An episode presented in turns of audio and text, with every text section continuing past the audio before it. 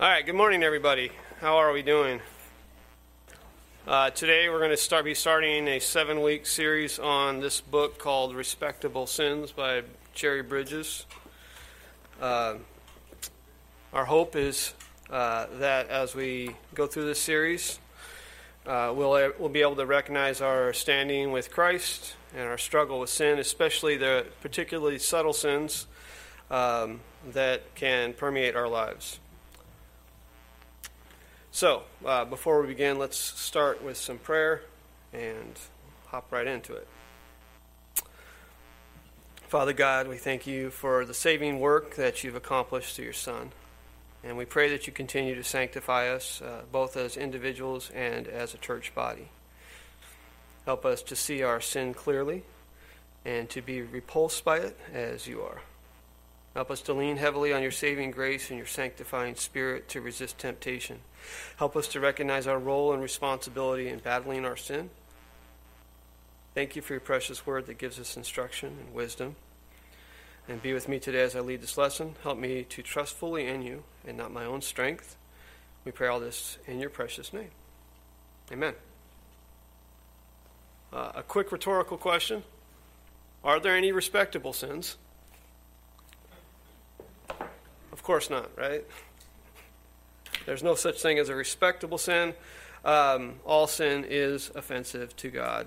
And somehow uh, we kind of do this leveling of sin, right? We have a, a levels of sin. There's really, really bad sins like murder and theft and all sorts of things like that that could send us to prison. Everybody knows they're bad. And then there's a bunch of sins that we kind of like make less of and make lighter. And those we might call uh, respectable sins.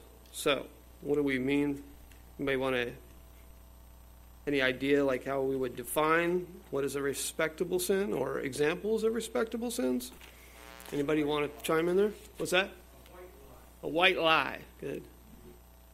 What else? Right. it's a lesser lie. It's not hurting anybody, so supposedly. Half truths. Crude language. Crude language. I'll let Zach handle that. Anything else?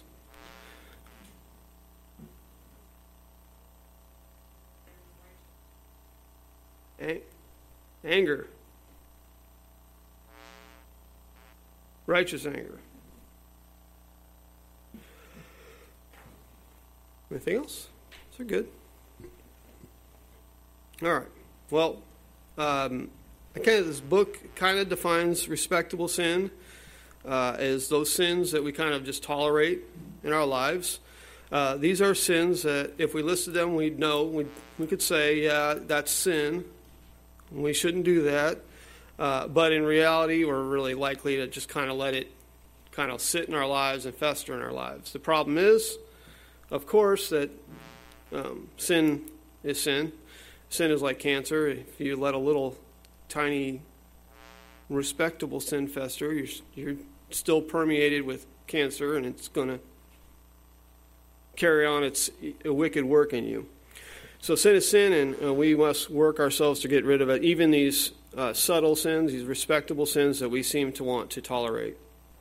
So um, we should uh, always be willing to address these sins, uh, rely on this power of the Holy Spirit to work in us, to sanctify us. We got to recognize that we we play a part um, to be consciously aware of them and to battle them. Uh, we should identify specific sins that we struggle with. This is true for all sin, but particularly for these subtle types of sin, we should be aware and what what do I struggle with and what do I need to battle. We should find uh, scripture that applies to that particular sin for ourselves, memorize that, and meditate on that, so we can battle uh, better.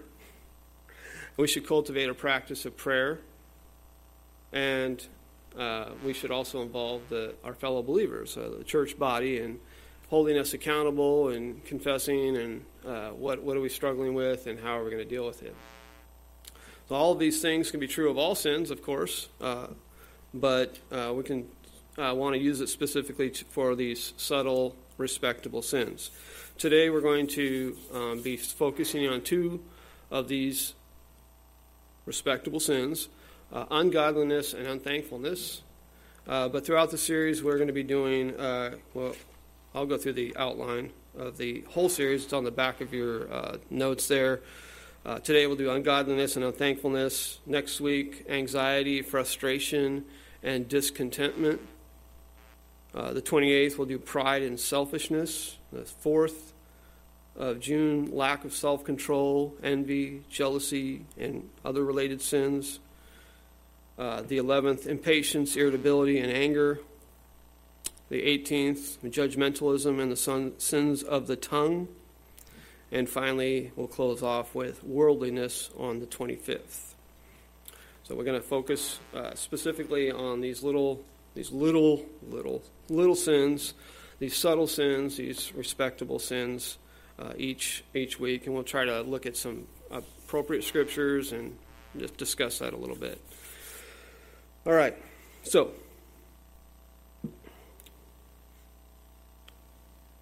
Where was I? I stepped off my notes already and messed myself up. Okay, so we're like I said, we're going to identify, we're going to talk about ungodliness and unthankfulness, two sins that if we name, we're going to say, I don't want to be doing those things. Thank you. I'm just that's you know they're they're, they're wrong. I shouldn't be doing them. Uh, but they are very common, to be honest, and we probably are all doing that a little bit, uh, which is way too much. Uh, so we're going to discuss what they are and some appropriate scriptures that we can apply and some specific ways we can pray for the Holy Spirit to work in us to combat, combat these sins in our daily lives. So the author, Jerry Bridges, argues that the first sin, ungodliness, is actually the root of, like the root sin of all root sins. Uh, typically, we might think the pride. Typically, we think like pride is that that the sin. He creates a word picture in which ungodliness is the roots, pride is the trunk, and all other sins kind of spread out from that. Can I have uh, a volunteer to read Romans chapter one, verse eighteen? Thanks, Jeff. The wrath of God is being revealed from heaven against all the godlessness and wickedness of people who suppress the truth by their wickedness. Uh, so, obviously, um, the wrath of God is against you if you're showing ungodliness. So, what do we mean by ungodliness? What do you, what do you, you can answer this question for me, what do you think we mean by ungodliness here? Jeff. I would say it's ungodliness, the opposite of godliness. So it's letting your life be controlled by Satan and things that would be undercut godliness. Thank you. Letting your life be controlled by Satan. I'm summarizing. Dee, right next. Not showing godlike character. Christy? Going about your day without God being a part of it. Going about your day without God being a part of it.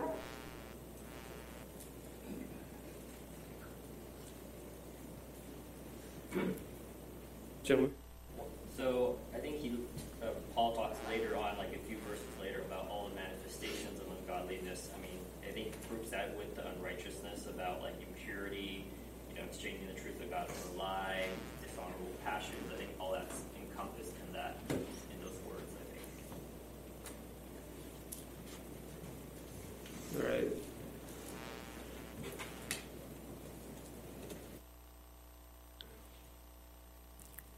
Writing some things down so I remember what people say. All right, so we kind of um, might only associate the idea of ungodliness with kind of like the things that Chinwe was saying, was just the wicked things, those out, those kind of tend, tend to be the outward things that we see, and we can really see them in the world. Like, oh man, these people are so ungodly. They're, you know, sleeping around or you know, killing people left and right or whatever they're they're doing. Uh, yeah, we see that as ungodly. But um, Bridges was going to argue ungodliness is also that that heart attitude, that living life kind of without considering God in the, in the equation, um, thinking, you know, just moving about our daily lives without even a, like an area thought that God is here and God is part of our lives. Um, and as Christians, that's probably more of the category we're probably going to be prone to fall into, right? Um, I don't, I don't really often feel like killing people, or you know, that doesn't come into my my brain too often at all. Not at all. Uh, but um, I do know that I get up in the morning and sit there and don't think about anything for two hours sometimes, and where I could be, you know, thinking about God, and praying, or something along those lines. So we might define godliness as more than just that outward working of sin, but rather that inward attitude of, you know, putting God in, you know, interacting with God and being with God and considering God and thinking about God. Uh, ungodliness may be defined as living one's everyday life with little or no thought of God or God's will or God's glory or of one's dependence on God. A person who is ungodly may live as if God is irrelevant in his or her life. So, with that definition in mind, uh, I know I struggle with that sometimes. Do we struggle with this? Most definitely. That's uh, we we as believers are going to struggle with sin. It's to it's guaranteed. Some of us go through our whole days as if God didn't exist. Sometimes thinking, uh, seldom thinking of our reliance on Him or our responsibility to Him. Bridges argues that ungodliness is at the root of all sin, including pride, and it makes sense. Pride is the belief that you're better than you are, uh, better than God, but it wouldn't be struggling with, with I wouldn't be struggling with pride, and you wouldn't be struggling with pride if you were considering God all the time, thinking about God in His right place all the time. If He was front, front foremost in our minds and thinking, I don't think pride would really come into play because we'd be filled with praise instead. So, how can we take and accept responsibility for the sin and address it? Uh, I got three ways here. They all start with P here. The first way we can help ourselves to avoid ungodliness is by planning with God in mind. Can I have a volunteer to read James 4 13 through 15? And I have these verses listed there, right? So, okay. Thanks, Josh. Joshua? Uh, 13 to 15. Correct. Come now, you who say, Today or tomorrow we will go to such and such a city and spend a year there and engage in business and make a profit. Yet you do not know what your life will be like tomorrow. You are a vapor that appears for a little while and then vanishes away.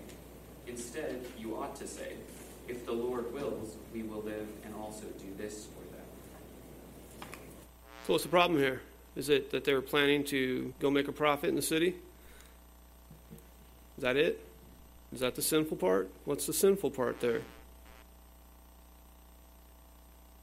I'm thinking about tomorrow, that God is always there and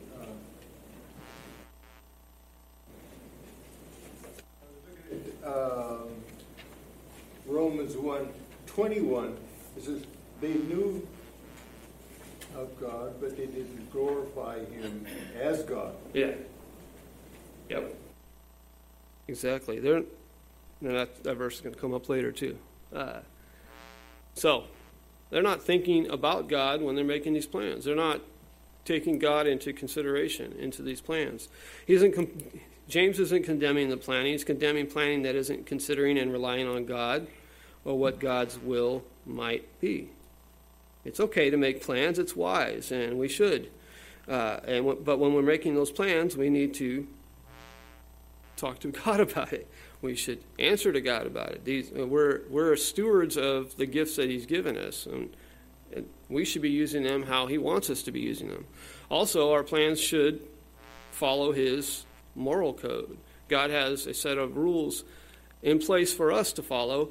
If we're like making plans that are directly contradic- contradictory to what He set out for us, we're, we're out of His will. So, this is two ways we really need to consider when we're planning uh, God. God, this is what you want me to do. Like, and you're actively praying for God's will with this situation.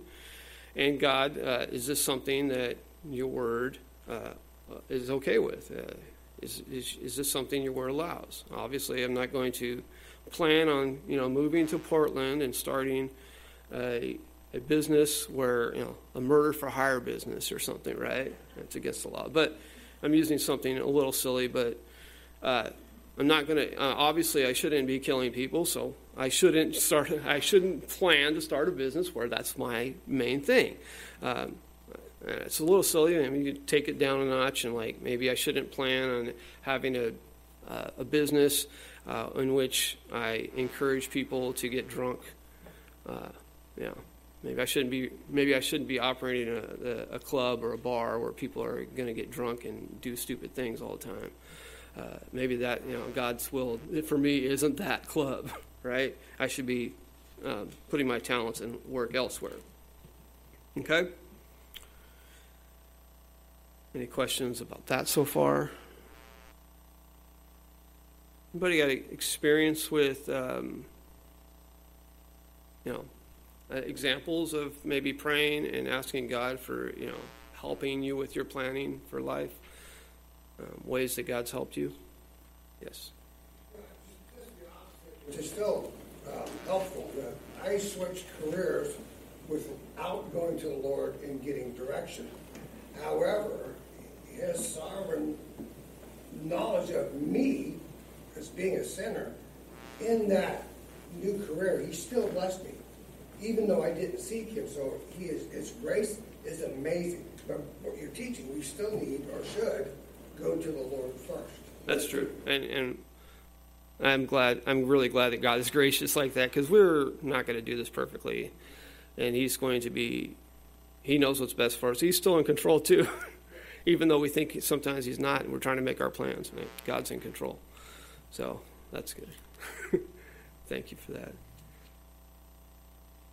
Anybody else? All right. Let's move on. Uh, the next way uh, we can uh, help ourselves to avoid ungodliness is uh, by praying with God in mind. Uh, do you pray? and how do you pray?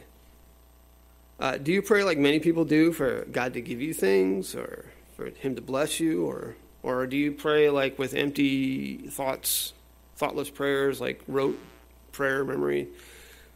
God is great. God is good. We thank Him for our food. Amen. Stuff like that. Uh, or are you praying something a little more? Hopefully, we're praying, praying a little something more meaningful and substantial. Uh, we're talking to God. Can I have a, a different volunteer read Colossians 1 9 through 10? Thanks, Terry. And so, from the day we heard, we have not ceased to pray for you, asking that you may be filled with the knowledge of his will in all spiritual wisdom and understanding, so as to walk in a manner worthy of the Lord, fully pleasing to him, bearing fruit in every good work and increasing in the knowledge of God. All right, so this is, a, this is an example of a godly prayer in which Paul is praying for the Colossians church to know more about God to be filled with the knowledge of God. So he's got a desire that they grow in their knowledge and their faith in God. This is an example of a godly prayer, a God centered prayer, um, focused on God's will in the church body. Our, our prayers should reflect a desire to please God more and show more concern for His will and His glory. Um, there are a whole plethora of other uh, prayer passages uh, that we could use as encouragement or even models for how we should pray. Does anybody, can anybody name some prayers or some examples from the, from Scripture where uh, we're told how to pray or given some? Yes, I hear some laughter. Maybe maybe somebody knows something. The Lord's Prayer. That's Matthew chapter six, right? Uh, very laid out, very good for uh, very easily for us, and it's focused on our Father, uh, glorifying God, and then praying for our needs and helping us to resist temptation. All God centered. Not give me some stuff. Anybody else? Any other prayer passages? Yes. Yeah, general instruction was to pray according to God's will. Pray according to God's will.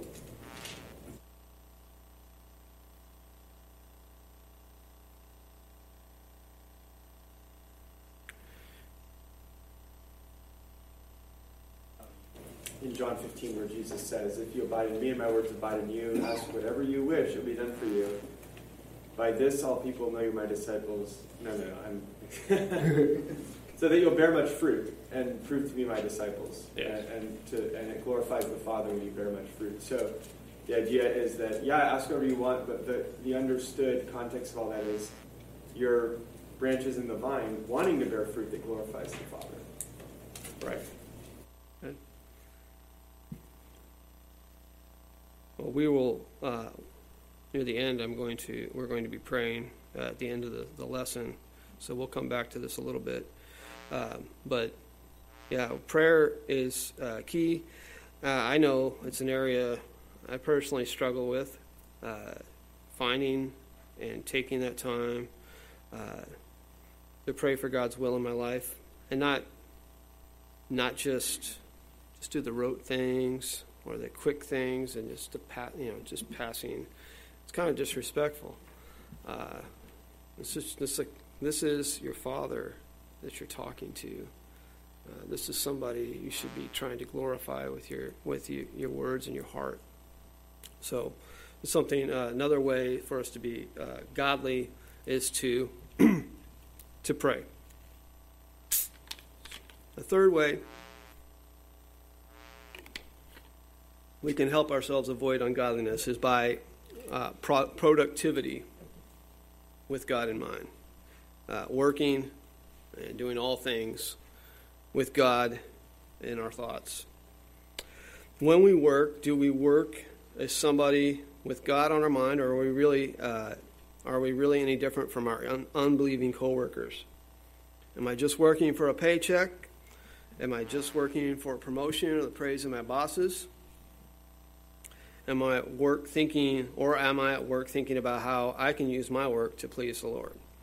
Uh, I'm a, a teacher in high school, and I think a lot of my coworkers are um, they are doing good work, um, but they're doing good work often, and I I'm not always not in the same boat, but often doing good work to hear other people tell them they're doing good work.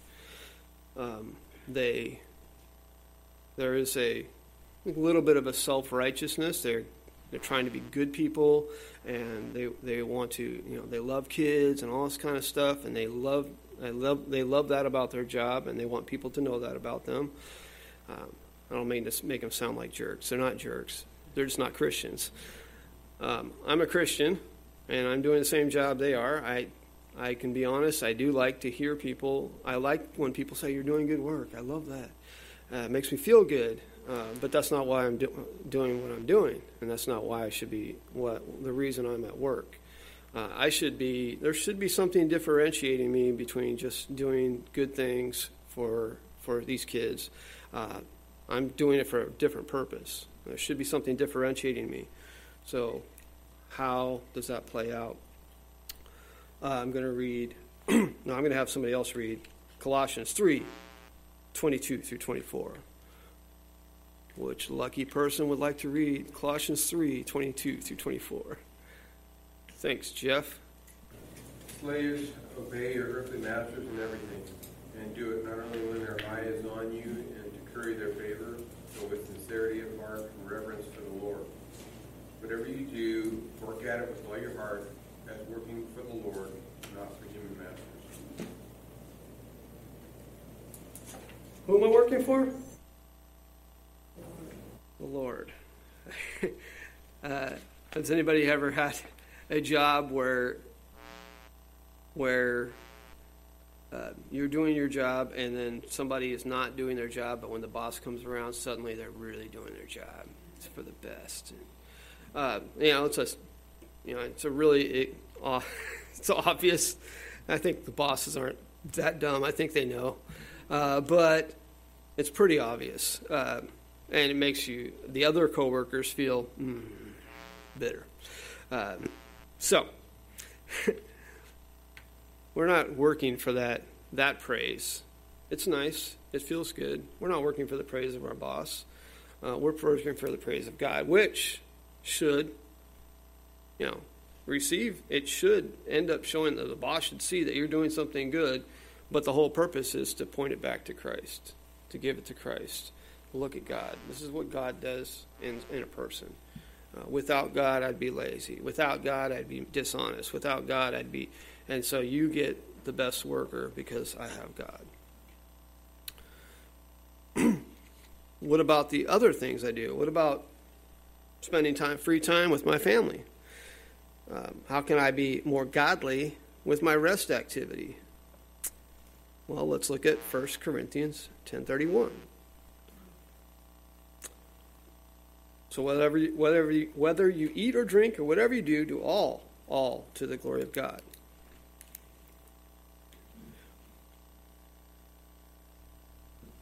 What are we doing for the glory of God? All. All, everything, right?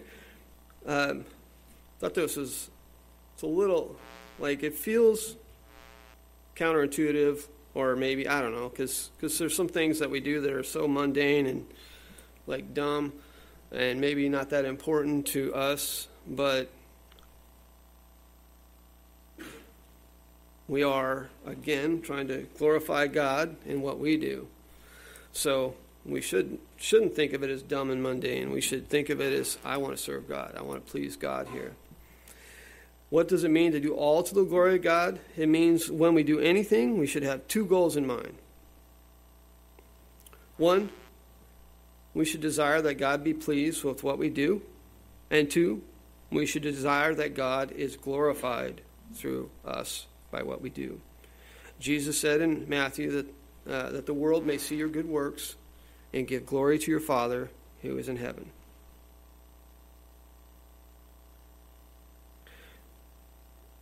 Yes. Move on. I thought Jerry used this term for ungodliness, godlessness, Mm. which I really resonate with. Ungodliness is kind of the, oh, I'm being bad. You know what I mean? You Yeah. feel like maybe I'm, I'm doing something bad. Godlessness is, oh, I didn't think of him at all today. and I really love that term, godlessness. It really hits home to me. Godlessness versus ungodliness. Yeah, Hits me more on a practical level. it's fine with me. Okay. I'm not stuck on the word. he used it. Um, he might have used it. I mean, uh, the title, the title of the chapter is ungodliness, ungodliness, but, but I don't know. He might have used it somewhere. I will look more carefully. Yeah. Any other que- uh, questions or thoughts about the subject of ungodliness or godlessness? Yeah. Willie, I think, has done a good job with our with our boys of trying to work God-oriented vocabulary into ordinary. Like so, when we were putting away our toys before bed, you know, that'll be this is the good works God's called us to do right now. That can seem like such a mundane thing. You just have to put away. I'll be like, it's part of owning toys. You got to put them away. You know, it's just it's a kind of a godless way of framing it. But but I appreciate that. this is the good works God has set before us right now. Is to steward our things and have an orderly home, you know, etc. So uh, it, it does, it elevates very ordinary and mundane things to a level of, oh, this actually matters relative to God. Well, so even using those terminology with kids or with ourselves I think could be super helpful. Great that you mentioned training your kids, because I was going to ask, how can we train ourselves better? Uh, some practical ways that we can train ourselves in, in godliness, because First Timothy says, train yourself for godliness. How can we do that? So obviously, when you're teaching your kids, you, you use that language, and but how can we as adults start to train ourselves in godliness? What what can we do practically? Yes, Dee Dee. Going to say that um, he also tells us to pray without ceasing. And if you take that to heart, you're really talking to him all day. And therefore, he's involved in, you know, what we think is mundane and dull, he's still involved because you're praying without ceasing with all, all of your activities, all your thoughts. So, no easy task, but um, if we can stay in communication with him all through a day, then I think we're doing a lot better. So, praying without ceasing, talking to God constantly throughout your day keeps God in your mind. About that. Yes. It just reminds me that Paul is always kind of giving these long lists and very comprehensive because um, our whole life, our heart and soul and mind and strength, everything we do, it's a holistic approach. It's not compartmentalized into some things are just things we do and other things we are serving the Lord. Everything is an opportunity to, uh, everything is, like Tim said, a way, for, the good thing for us to do today, whether it's very routine or mundane. I like that you use that com- not car- compartmentalized thing too, because I think, I don't know, can't speak for the ladies, but I know guys tend to compartmentalize things. Uh, I can, I mean, I can really just focus on one thing at a time during the day. Like, I'm doing this. This is all I can do right now. I can't think about the other thing. So, but we really got to work on that. Uh, what else? Anything else?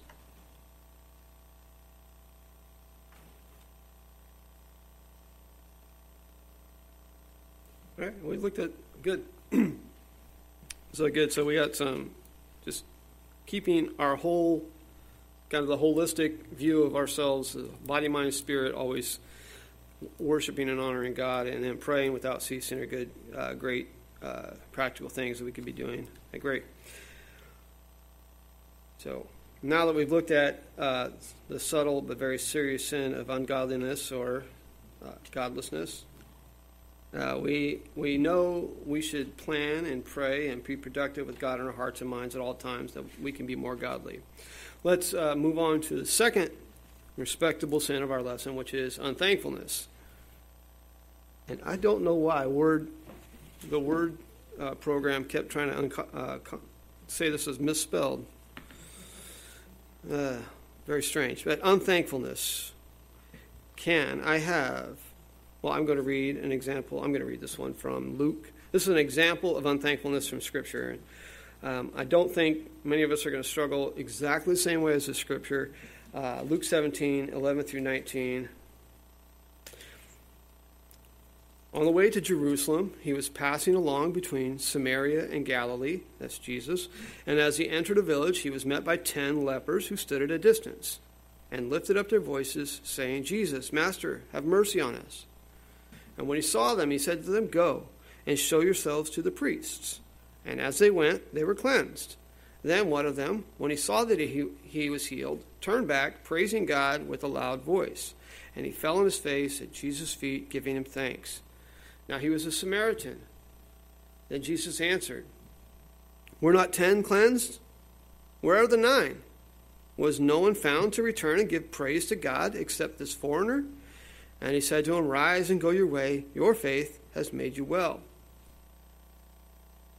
Very sad point that nine out of ten lepers cleansed and healed of the leprosy neglected to thank God and give him proper respect and, uh, for their healing. Uh, healing, uh, by the way, that allows them to now be part of society once again, um, be part of their families once again, um, and be normal. But how much more miraculous is the healing of our soul that the Lord blesses us with.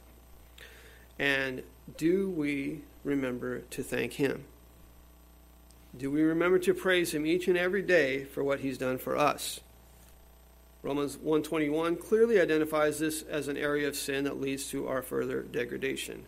For although they knew God, they did not honor him or give honor him as God or give thanks to him, but they became futile in thinking, and their foolish hearts were, were darkened. I think it's pretty obvious that we should strive to be grateful to such a holy and gracious God, but for some reason we all at times forget what he's done and we start to grumble, grumble, grumble, grumble, right? Whenever I start to get grumbly about my own circumstances, it's always a good thing to explicitly sit down and look for the ways to be thankful to God. Uh, there's an old hymn, Count Your Blessings, Name Them One by One. Uh, I remember from when I was a kid. Uh, I should remember it daily, but uh, so when I get grumbly, I start thinking about um, ways that I can be thankful to God. And obviously, the most pressing thing to be thankful for is my very own salvation. Can I have someone read Ephesians 1 3 through 14? It's a longer passage, but just listen to how much we should be thankful for in this passage. Who's gone?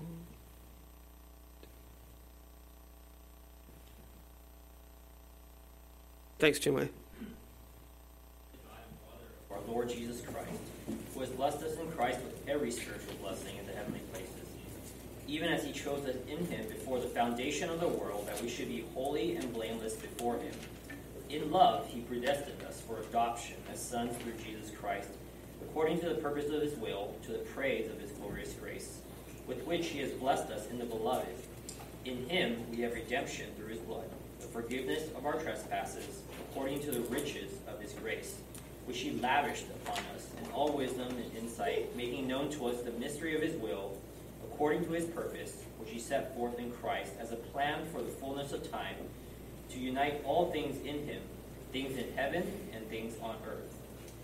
In him we have obtained an inheritance, having been predestined according to the purpose of him who works all things according to the counsel of his will, so that we who were the first to hope in Christ might be to the praise of his glory.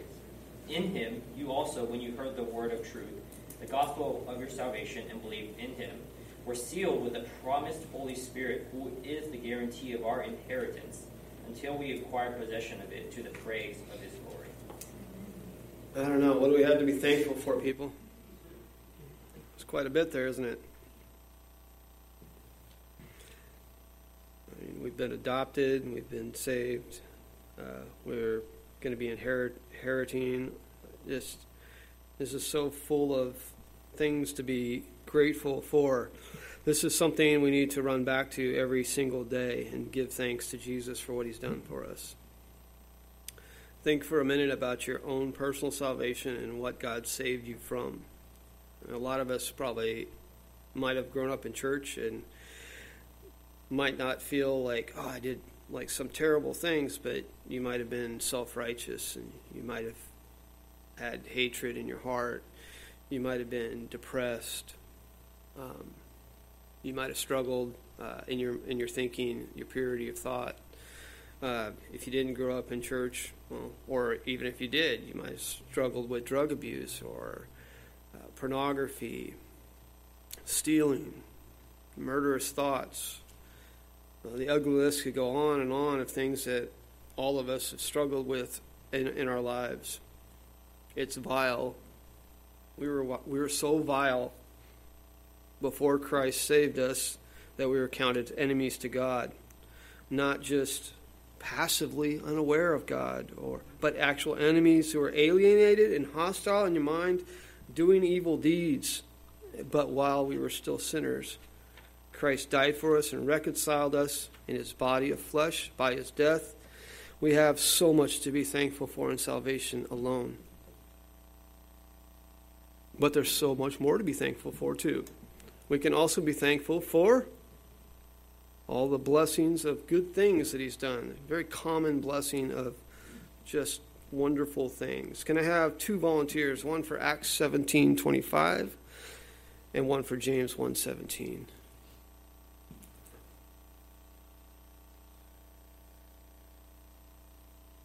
Thanks, Jeff. You want to take Acts 17:25 and Joshua James 1:17, please. Yep.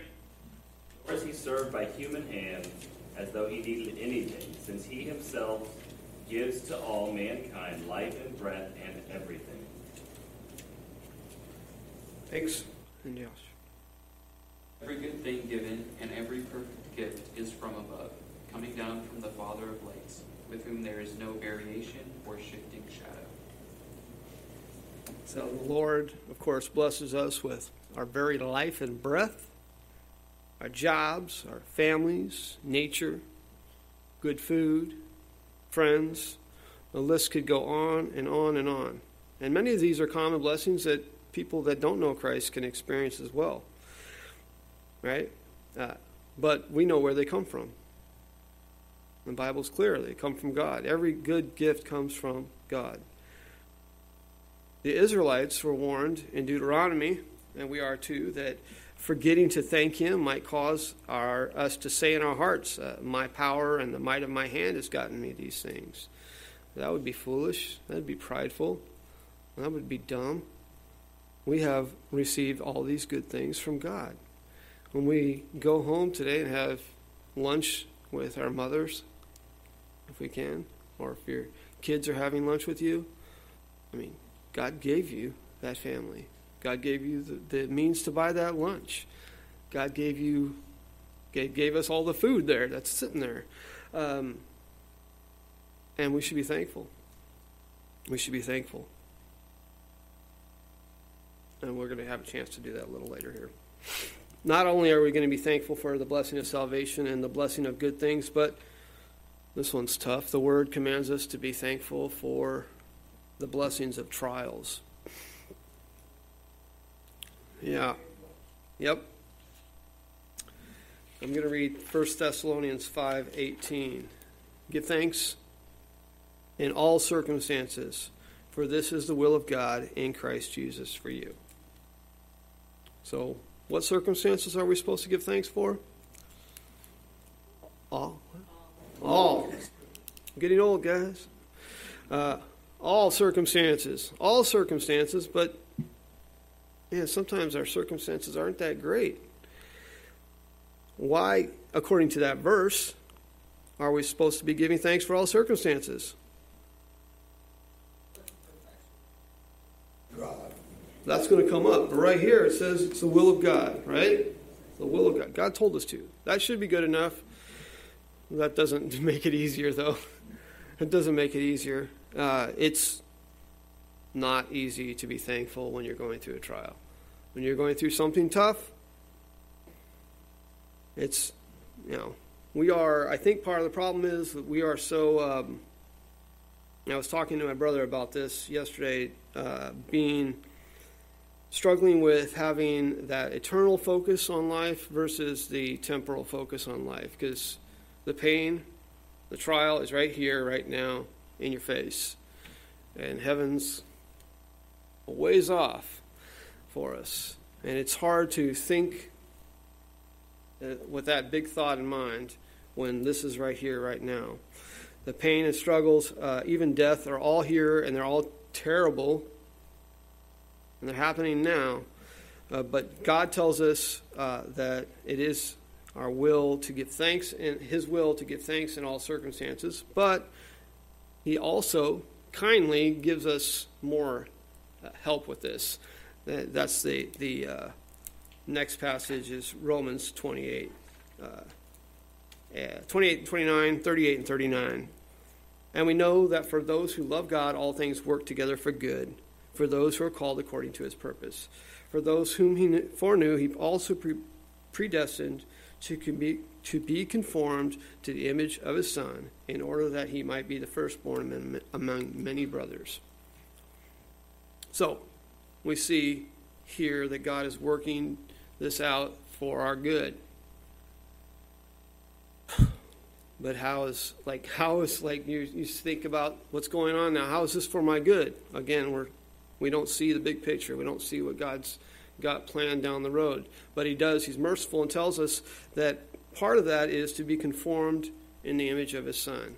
Whatever's going on right now is going to help you be more like Christ. If you can lean on God and be obedient, you're going to end up in the long run being more like Christ. So, this is the encouragement here. The God is kind here. It's just he could just say, leave it at I told you I told you this is it. Just do it because I said so.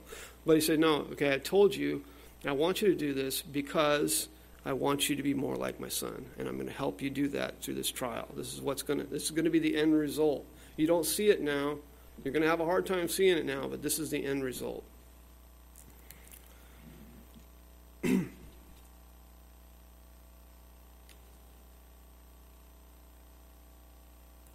I'm going to keep reading that passage. For I'm sure, uh, paragraph, uh, paragraph, verses 38 and 39 in, in Romans 8 continue. For I am sure that neither death nor life, nor angels, nor rulers, nor things present, nor things comes, nor things, nor powers, I'm stumbling over my words, slow down, nor height, nor depth, nor any else in all, anything else in all creation will be able to separate us from the love of God in Christ Jesus our Lord. And that's another kindness, a grace that God has given us in these trials. Is these trials going to separate us from God? No. Are these guys, are, is death, the death of a loved one, is that going to take God away from us? No. Is me getting fired from my job, is that going to take God away from me? No. God is, God is here. If, if you are saved, God's not leaving you. God's always there. I t- take comfort in that. I mean, you know, you might have in your lifetime had some lame friends that left you in a heartbeat. Like things go bad, and they're like, "See ya." God's not like that. He is He is there to the end because uh, He's seeing you through and working through this uh, this uh, sanctification all the way through the end until it's completed. Again, I said we can only see the here and now, right now. That's our, that's our. It's a control issue for us when we struggle to be thankful in trials. It's us wanting to, like, if we don't know what's going on, right? We don't see what's going on, and we think that we should be able to see what's going on. That's a control issue. That's that's that's a problem. that's pride. That's thinking I'm I I should be up here with God. God's making the plans. I should be co-planning with God here. This should be. He should let me in on this uh, and, and, help me understand a little better. Uh, that's not how it works. Um, so we step back. Um, this is a dumb thing I used to hear when I was a kid. I wouldn't bank on this, but let go and let God kind of a thing. Well, it, it, in a sense, there's there is a little bit of that, right? You are this God is in control. You're not. Let him be in control and follow him. It's also a faith issue. If we are to believe Romans, we need to believe wholeheartedly that God is using these circumstances to conform us more in the image of Christ, and secondly, that God still loves us, and nothing, no amount of trial or tribulation, can remove his love from us.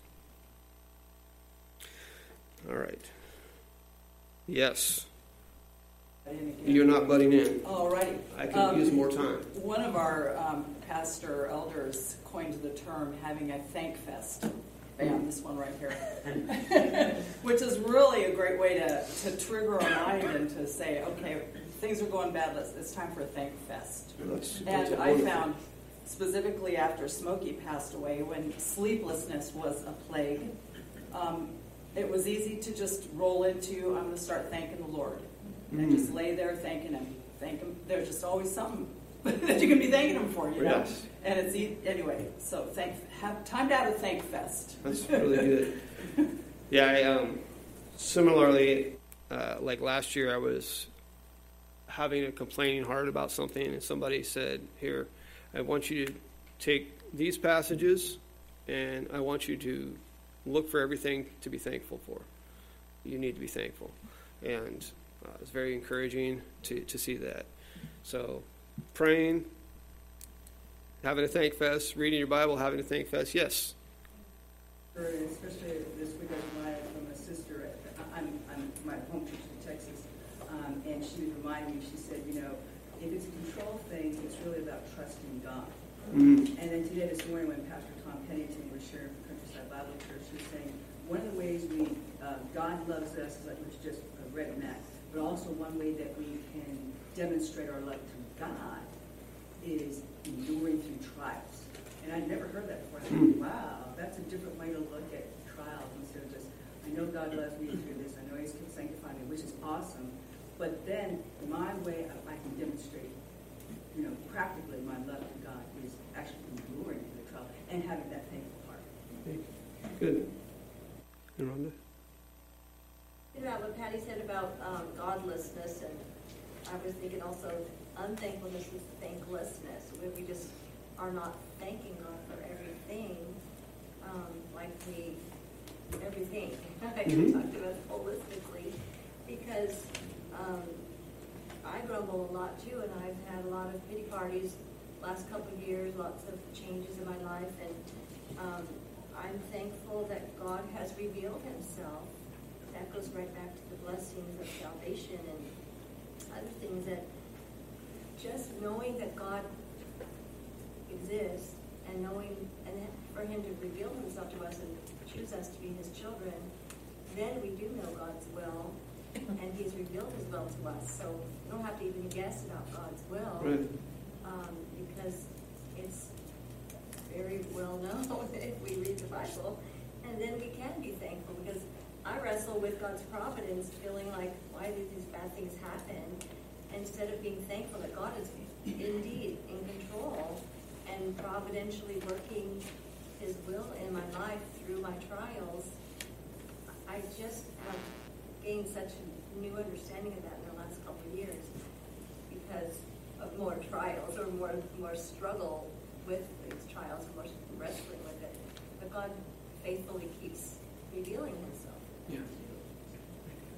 Terry? Uh, one of one of the things I've been reminded of in seeing trials as blessings is in Second Corinthians, um, chapter one, where Paul is describing and calling God the Father of mercies and God of all comfort in verse three, and then he goes on in verse four to say, uh, "Of God who comforts us in all our affliction, so that we may be able to comfort those who are in any affliction with the comfort with which we ourselves are comforted by God." Um, and just being reminded that there's such a blessing in being in trial to receive comfort, to trust God's comfort, and then God not only lets it just rest on us, but uses us to comfort others with the same comfort. Yeah. It's a really good way of mm-hmm. seeing things when we're in trials or afflicted. Yeah. Yep. One thing. Psalm 69:30. Psalm 69:30. I will praise the name of God with song. I will magnify him with thanksgiving. So it brings glory to him for us to have thankful hearts. Yeah. That's a really great verse. Yeah. Singing and being thankful. What a life to live. Yeah. So to be clear, uh, so you, Psalm 69:30, and Terry, you said 2 Corinthians 1:4, correct? And Jeff? night, morning by morning, but we're reading it at night. But one of the things that Lucy's pointing out, one of its main themes, is it's very heaven focused. It's pointing our attention to eternity.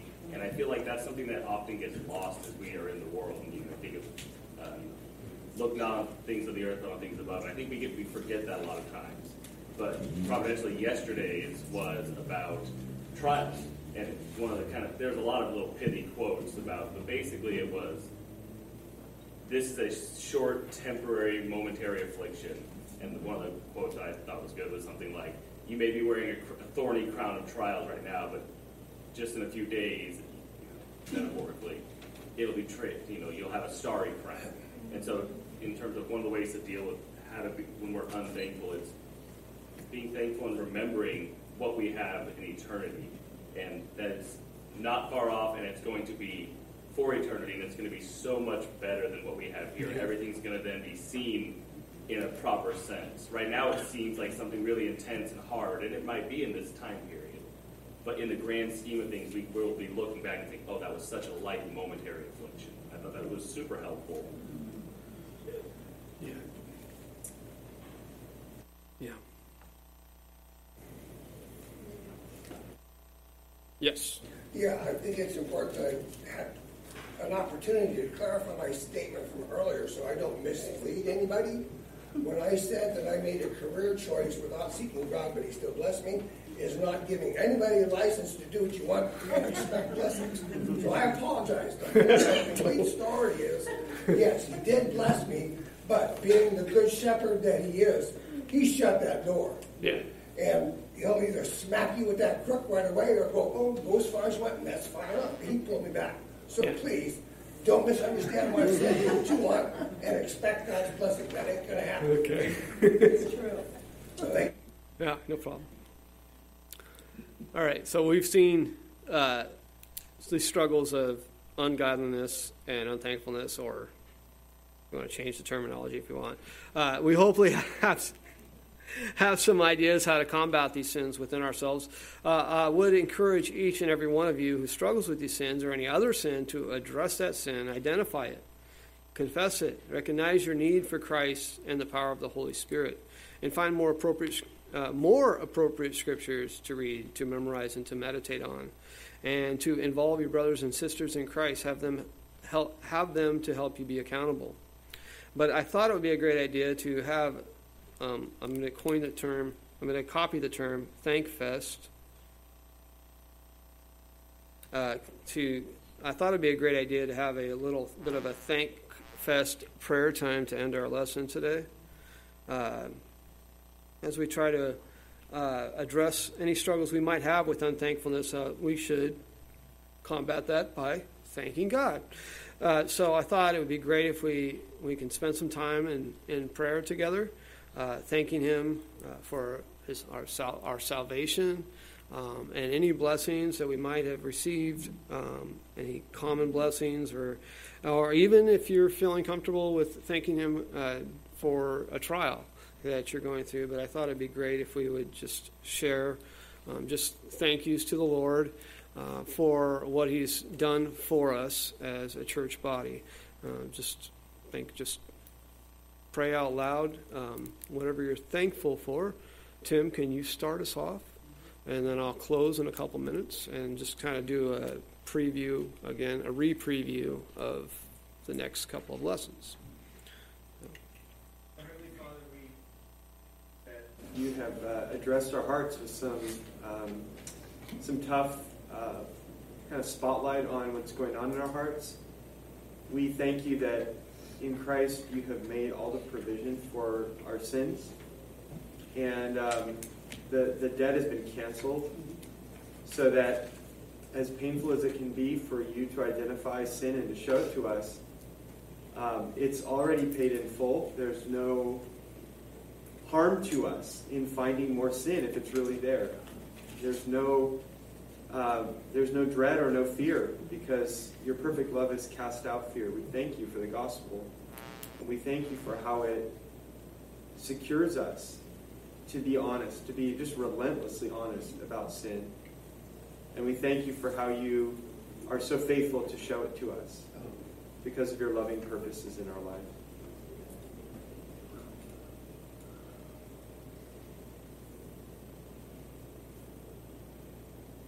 Praise and thank you, Father, that you fixed the one thing that we couldn't fix, our sin problem, and that we now have peace with you.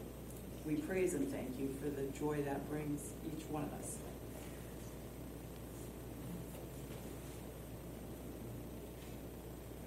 Lord, we thank you for your word that you have granted to us that we may come to better acknowledge and know you, that we may seek to serve you with all that we are and all that we have and give glory to you in the midst of everything.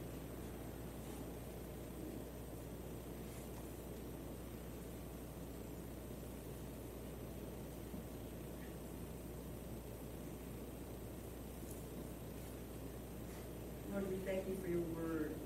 I'm thankful, just so grateful, Bjorn, that you have given it to us. Um, and we just so thankful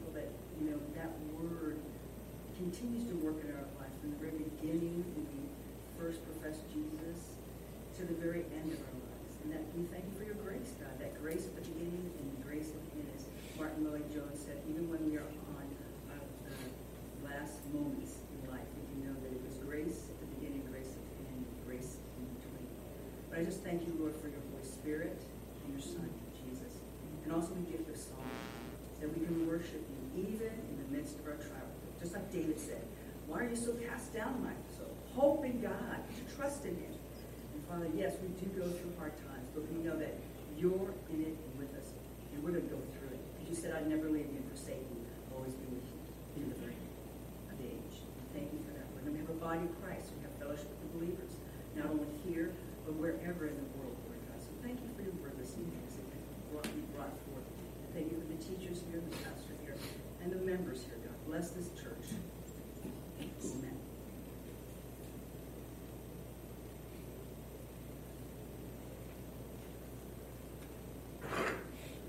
Thank you for your great patience, your love and mercy and grace that you show on us when we do fall into godless thinking we neglect you in so many ways. So Lord, we we just thank you so much for the forgiveness that you give in Christ and for your patient endurance as you seek to grow us into more Christ likenesses. Father, we thank you for trials um, and the refining fire that you put us through. Lord, we thank you that um, you are cleansing us, you are purifying us of impurities, of, of godlessness. Uh, we pray that you would continue to transform us into Christ likeness, to godly people, as we are the saints that you have called us to be. Um, we thank you for hope in, in the heavenly places. We thank you for hope uh, of being with you um, as we endure trials here uh, in this temporary world. We thank you that we have a joy that is set before us um, to be with our Savior, Jesus Christ. We thank you for that hope.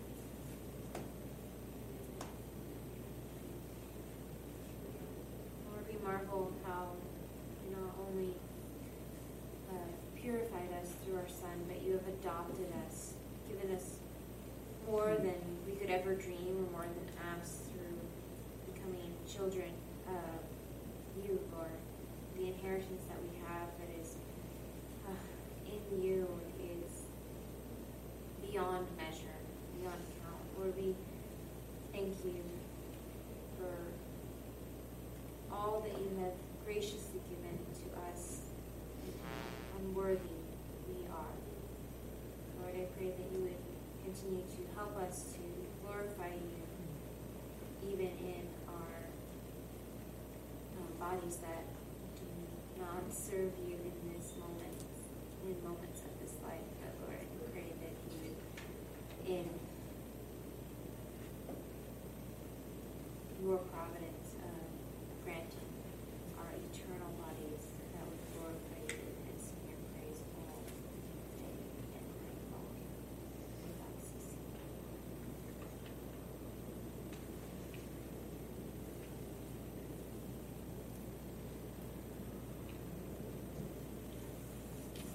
And Father God, we thank you so much for this morning, for the, the word that you give us from your word, and for uh, the wisdom that you've given the author, Jerry Bridges, dealing with some of these issues, God.